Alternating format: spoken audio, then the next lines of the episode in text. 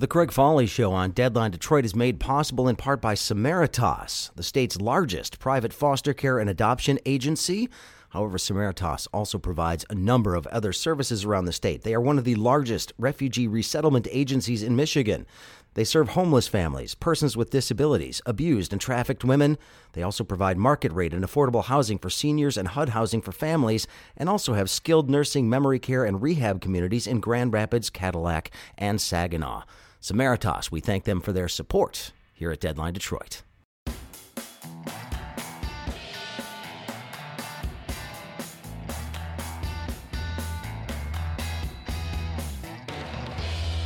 Hey, everybody, happy Wednesday. Welcome to the Craig Foley Show on Deadline Detroit. Coming up on today's program, a return to the exciting world of municipal finance. While it may not sound that exciting, it's actually pretty important stuff. There was a big decision that came down in the Michigan Court of Appeals.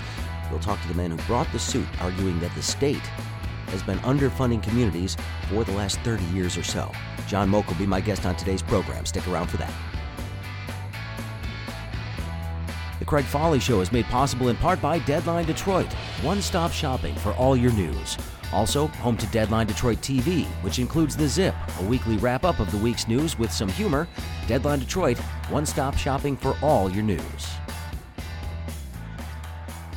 Hey, everybody, thanks for checking out the show today. Uh, you may recall a couple of months ago, actually, not even that long ago, it was late June, I believe, um, I had a conversation with John Mogk who, of course, is a law professor at Wayne State University and also represents the group Taxpayers for Michigan Constitutional Government. They had brought suit against the state of Michigan, arguing that under the Headlee Amendment, the state has been underfunding communities for a long time. We've spent a lot of time talking about municipal finance and why Michigan seems to lack uh, the funding for its communities that other states seem to have. We had a long discussion about that. Uh, and this lawsuit, of course, argued for, for more money going forward for these communities. Now, the appeals court actually came out with a decision a couple of days ago, and it was a split decision. They agreed with the group Taxpayers for Michigan Constitutional Government on one of their claims, but disagreed on two others. Had a chance this morning to sit down with John Mogk once again at his home to talk a little bit about what the case means, what the ruling means, and also what their next plans are going to be. What does it mean for cities? We just don't know yet. And I'm joined once again by John Mogk. Again, he is a professor of law at Wayne State University. John, welcome back. Always a pleasure. Well, thanks very much, Craig. All right. Well, we had this discussion on municipal finance just a couple of months ago here, uh, sometime back in June, I believe, while we were waiting for the appeals court to decide. They did come out with a decision on July 30th, and it was a, it was sort of a half half victory, uh, half loss for your side of this. Um, let's talk first of all about the question about schools in particular and whether or not school revenue should be counted as revenue sent to the local governments.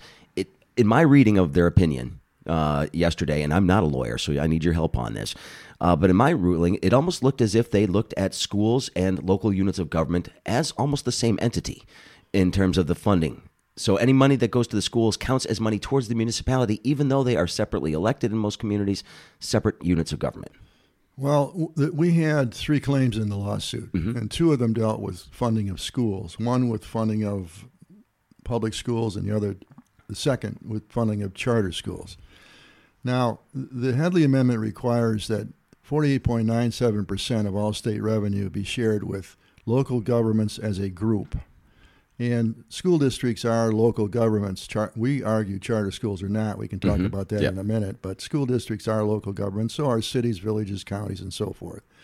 And so, uh, what, what, what we maintain uh, regarding the uh, funding of public schools under Prop A, which was adopted in 1994 to restructure local school financing, is that uh, the uh, Constitution, Prop, the Prop A and the Constitution, when it was placed there, essentially uh, converted uh, local property taxes to a state sales tax, and then paid the sales sales tax to the schools to cover uh, the property tax which had been lost.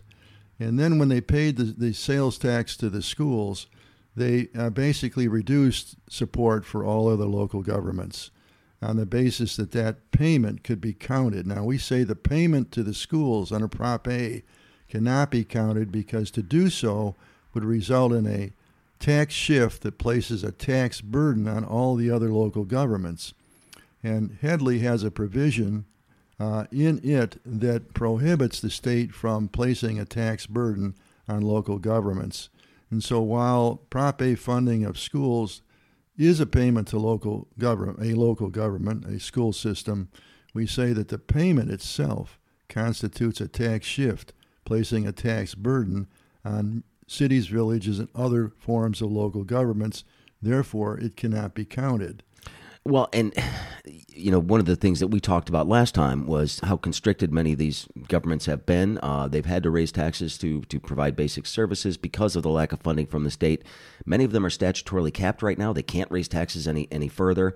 Uh, when you take a look at this and what has happened over the years, I mean, what was the court's rationale for, for looking at it this way based on their decision? Because I, I couldn't see a clear reasoning behind it. Well, the court's rationale was was the same, of course, as the state presented, and that is the payment to a local government, which Prop A funding payments are, uh, are to be counted. It's it's a it's a state payment to a local government, and our argument is, well, it is a payment to local government, but Section 25, another section of Headlee, says you cannot place a tax burden through a tax shift on local governments, and that's what that payment does. While it is a payment to local government, ta- school districts, it's a payment that results in a tax shift.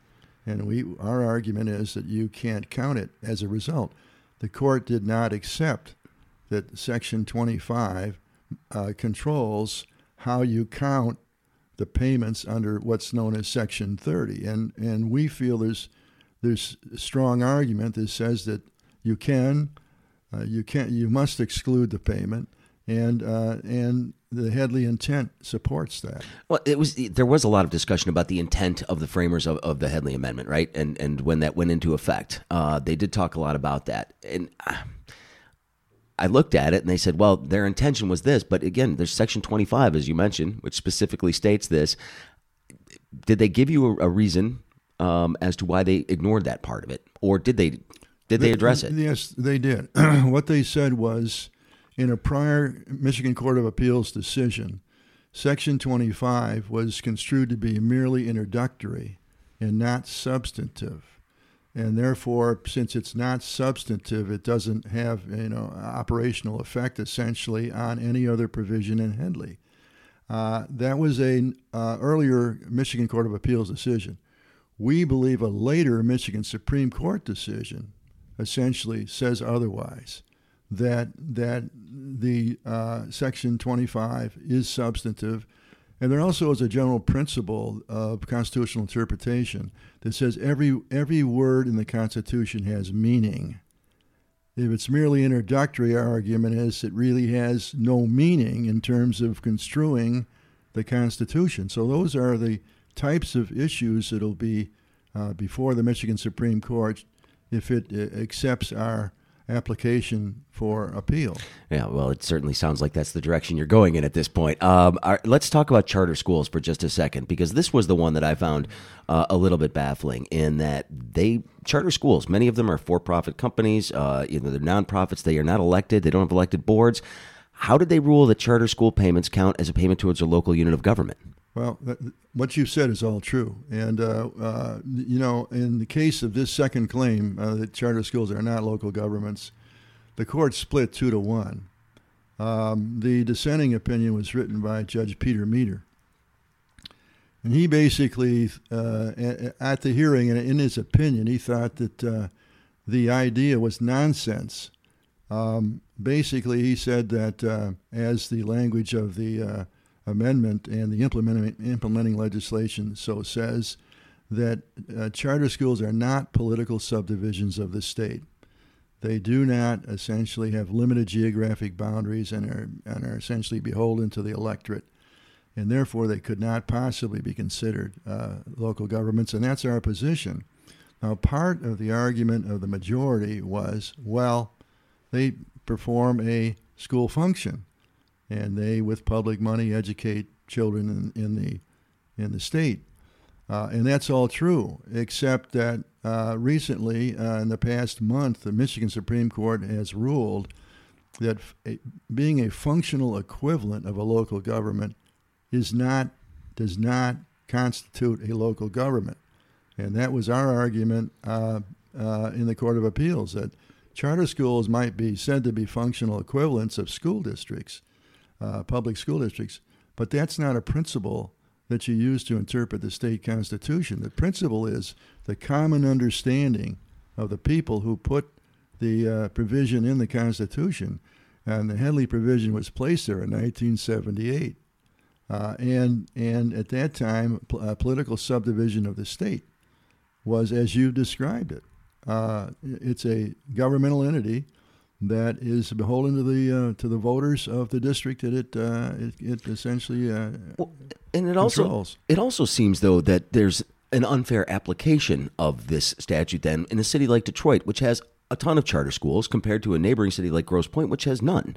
Uh, they don't. Other communities don't have the same burden that a community like Detroit or Flint does. Places where charter school operators have come in to fill in whatever gaps they feel there are in the educational system. Uh, that seems an undue burden on certain communities that other communities don't face. Well, I think that's right.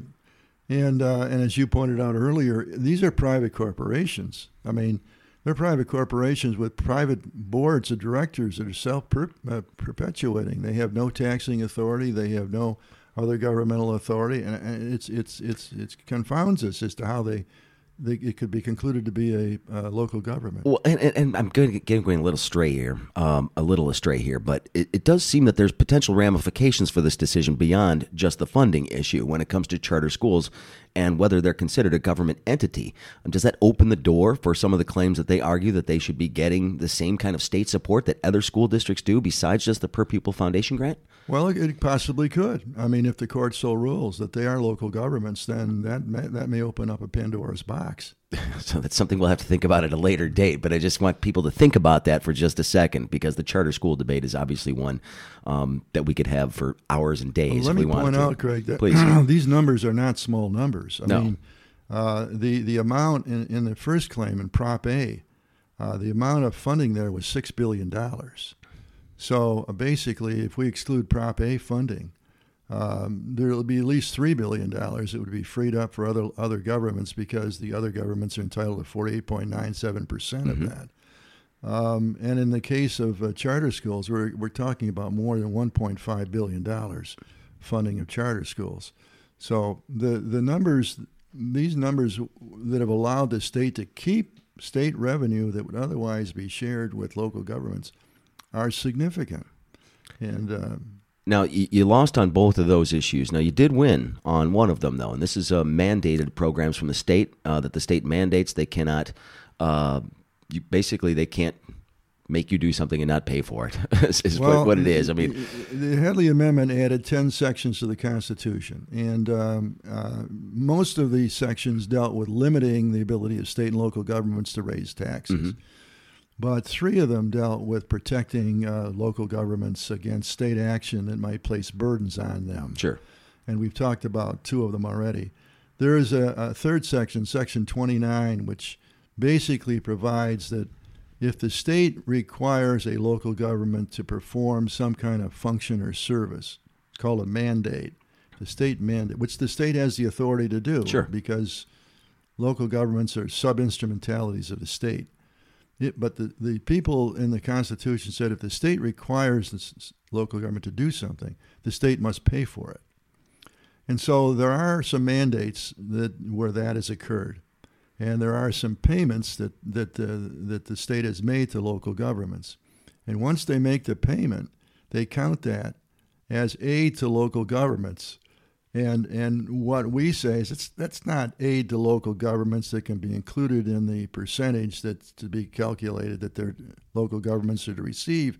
That's reimbursement for an obligation imposed upon local governments uh, to perform a state mandated function. Well, and, and give give listeners a, an idea of, of an example of of the kind of payment that we're well, talking about. Well, there have been several payments. One of the problems here, by the way, is that uh, when uh, when Headlee was adopted, the implementing legislation required the state report annually on what mandates were being imposed and, and money being paid. The state has never prepared a report. So the only way we could sort this out is to look at cases since 1978 where the, ca- the state has lost the case and the court has required that they make a payment.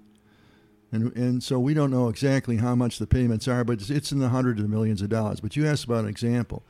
Uh, there's a couple of examples as it relates to school districts statewide. One is to mandated transportation for students, Mm-hmm. and the other is special education programs, where the state has mandated special education programs that have not been voluntarily adopted by, by one school district or another on their own. And so those are two examples. And and those are not again not small dollar amounts either. So so you know if everything stays the way it is right now, there's some relief coming to local governments, but they don't know how much yet. I mean, again, the state's going to have to figure out what the cost of these programs is and report it out as they've supposed to been doing all this time. Um, any idea? Do we have any idea what, ki- what kind of uh, money we we, are talking really- about? We, we really don't. And and the the problem is that by them withholding Prop A funding and or include actually including Prop A funding in the percentage and including charter school funding in the percentage, the numbers are that those numbers are so large it, skew, it skews the it skews the the proportion in favor of the state in a major way. Sure. So the third claim may not result at this point, we don't know, in any additional payments to local governments, which is a reason to essentially uh, appeal the other two um, claims. All right. So, so next steps. Obviously, you're, you're talking about appealing this to the Supreme Court. You have to apply, and they, they decide whether they want to hear the case. Um, based on the fact that when you got the split ruling on on the charter school issue, uh, so it was a two to one. Does that make it more likely that the Supreme Court's actually going to take a look at this? I think so. Um, I think the fact that we won on our third claim Yeah. um, and that uh, Judge Peter Meter has written a strong dissent uh, on our second claim. Uh, I think, uh, and and because these sections have not been thoroughly uh, analyzed by the Supreme Court, there are there's very little precedent on the uh, on the issues that we. Uh, in fact, there's really none on the issues uh, on the principles that we uh, are espousing. I think the court will will take the case in order to provide clar- clarity as to the meaning of Headlee. Well, obviously, this is something that's going to take some time. Um, so I, I saw some of the reaction from the state. They're saying, "Hey, we're we're going to do budget just like we would every other year. We're not taking this into consideration at this point in time." Uh, but I'm guessing when 2021 budget comes around, uh, this might be something that they have to think about a little bit more difficult, uh, differently. Well, I would hope so. I mean, uh, we have until uh, September 10th to uh, file an application to leave. Uh, and that is to appeal to, to, the court to accept the case, the Michigan Supreme Court. And um, being as important as this case is, because the longer it goes on, if we're successful, the more money the state keeps. We're not asking for any damages. Sure. We're asking for the, the situation to be corrected going forward. So the longer that takes, the more money the uh, state keeps putting in their pocket that we argue they're, they're not entitled to. I should remind folks, my guest right now is John Mogk. Of course, he's a professor of law at Wayne State University, and also uh, he is the lead plaintiff, or the one writing the briefs for the plaintiffs, I should say, in the case that was taking a look at municipal finance. Uh, and and so I just want to get your reaction when you when you saw the decision and and what they said. What was your initial reaction? I mean, were you surprised because we didn't know how this was going to turn out? You- had some ideas, I suppose, before before this came out, but were you surprised? Um, yeah, the answer is yes. We expected to win on a third claim, as we have. We Yep. expected to win on charter schools. Um, we knew that uh, our first claim on Prop A was a was a tough one, and the, the way in which the questioning was coming from the uh, uh, from the court, three judge panel uh, at the hearing in January, uh, we thought we hadn't convinced them that we were of our arguments. Um, so the surprise was really on our charter school claim. So uh, we will see that you get this filed by September. I think you said September 10th Correct. is your date. Um, When do you expect this to get heard if, if they take it up? Well, I I I, uh, I think the Supreme Court will act on this uh, rather expeditiously. I, you know, uh, first they have to decide whether or not they'll accept the appeal. Uh, Yeah. they actually could decide the the case uh, on the application because you file a full brief and the uh, Attorney General will file a full answer to to the brief. Uh, but uh, I would hope that they'll hold a hearing before the uh, the end of the year, and Well- then uh, perhaps uh, in early uh, early uh, next year, uh, perhaps uh, we be able to hear something from them. All right. Well, John Mogk, we certainly appreciate your time, your willingness to talk to us about this, and we'll watch for next steps. Thank, Thank you. Thanks a lot, Craig. John Mogk is a professor of law at Wayne State University and also represents taxpayers for Michigan constitutional government. We will, of course, follow this as it winds its way up to the Supreme Court. If they decide to take it up, we will keep you up to date on that because this ruling could be pretty significant. We're talking about billions of dollars here. So it's important stuff, and I'll keep you up to date on what's happening there. Thanks for listening today. Don't forget, if you want to reach out to me, feel free to do so. The Craig Foley Show at gmail.com is the email address. You can find me on Facebook, Twitter, Snapchat, Instagram, LinkedIn and whatever other social media channels you can think of that I may or may not be on. I don't know, but go ahead. You can find me. It's not that hard. Thanks for checking out the podcast. Don't forget to subscribe to it. Tell your friends if you like what you're hearing. Let them know that we're out here each and every day. We'll talk again tomorrow. See you then. The Craig Foley Show on Deadline Detroit is made possible in part by Mad Dog Professional Services. Mad Dog Professional Services focuses on putting their clients on the leading edge of technology faster than thought possible to capture new revenue streams. That's Mad Dog Professional Services.